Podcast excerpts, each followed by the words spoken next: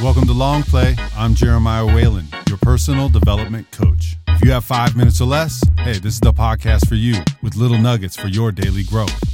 I can feel it coming in the air tonight. How you feeling? I ask all my people this.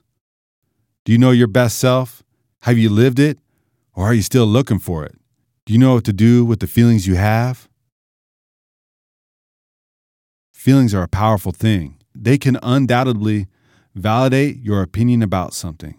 They can dictate what you are willing to do, and they are uniquely yours.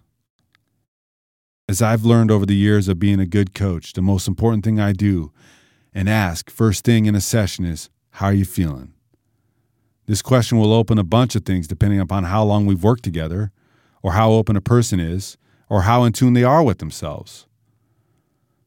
Over time, I'm able to gauge a bit more on when to press certain issues to increase intensity around the goal they're working at, or when to keep it in a zone that just allows them to be.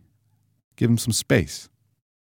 When it comes to physical fitness, this is an important question because it can dictate how hard you work.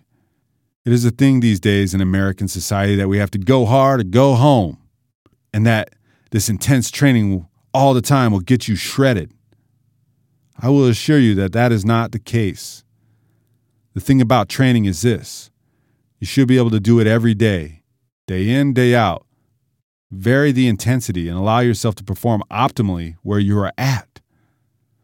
Long story short on that is if you're feeling beat the hell up, maybe today's the day for a long, brisk walk.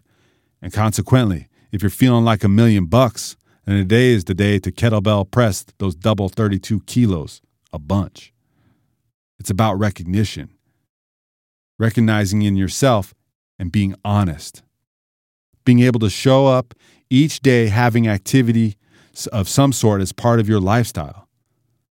Do this by asking yourself, How are you feeling? and having good options in your plan. That just covers one aspect. Just remember, more than our bodies, we have our minds. Asking how we feel each day can give us an insight into many things. Are we feeling good? Are we tired? Are we sad? You get it in any emotion. But more than that, it's about finding the deeper answer to the question. On the surface, you get the answers of good or blah. But what events have been going in, on in your life that have put you in this place? If things are going great, how can you position more of those things in your life to continue to drive and get that, continue to thrive? And on the flip side, if you're in the struggle, then what has put you there and how can you change that? In my experience, it usually comes down to a mindset on both of those the good and the bad. How you talk to yourself, how you react to things, what you choose to do, and so on. Let's say you have a coworker who annoys the crap out of you in work meetings. Just everything they say is causing you to cringe. It's delaying the meeting and thus taking up your time when you have other better things to do. You could bitch and moan about it, get aggravated and frustrated, or you can decide prior to that meeting how you want to carry yourself. What are you willing to let rent the space in between your ears? Choose to accept that you can't control this other person and make yourself aware of how you can now react to it. It's out of your control in a scenario like that, and complaining about it later will only ultimately make you the person putting that stressful energy out there on other people, as a matter of fact. It just won't serve you. Instead, how can you help that person understand better about what questions they're asking? How can you create an interaction with the person from the meeting that gives them support outside of the meeting and maybe even next time they won't ask such insignificant questions? And maybe some people just like to hear themselves talk, and you still can't do anything about that. That is until you're running the meeting and set the expectation, but that's for another time.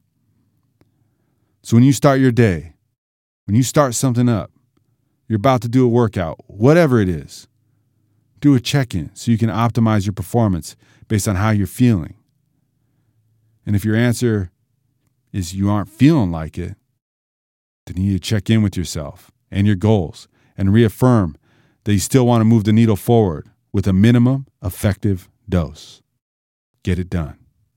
Thanks for listening to this episode of Long Play. And sometimes You got to be catching feelings.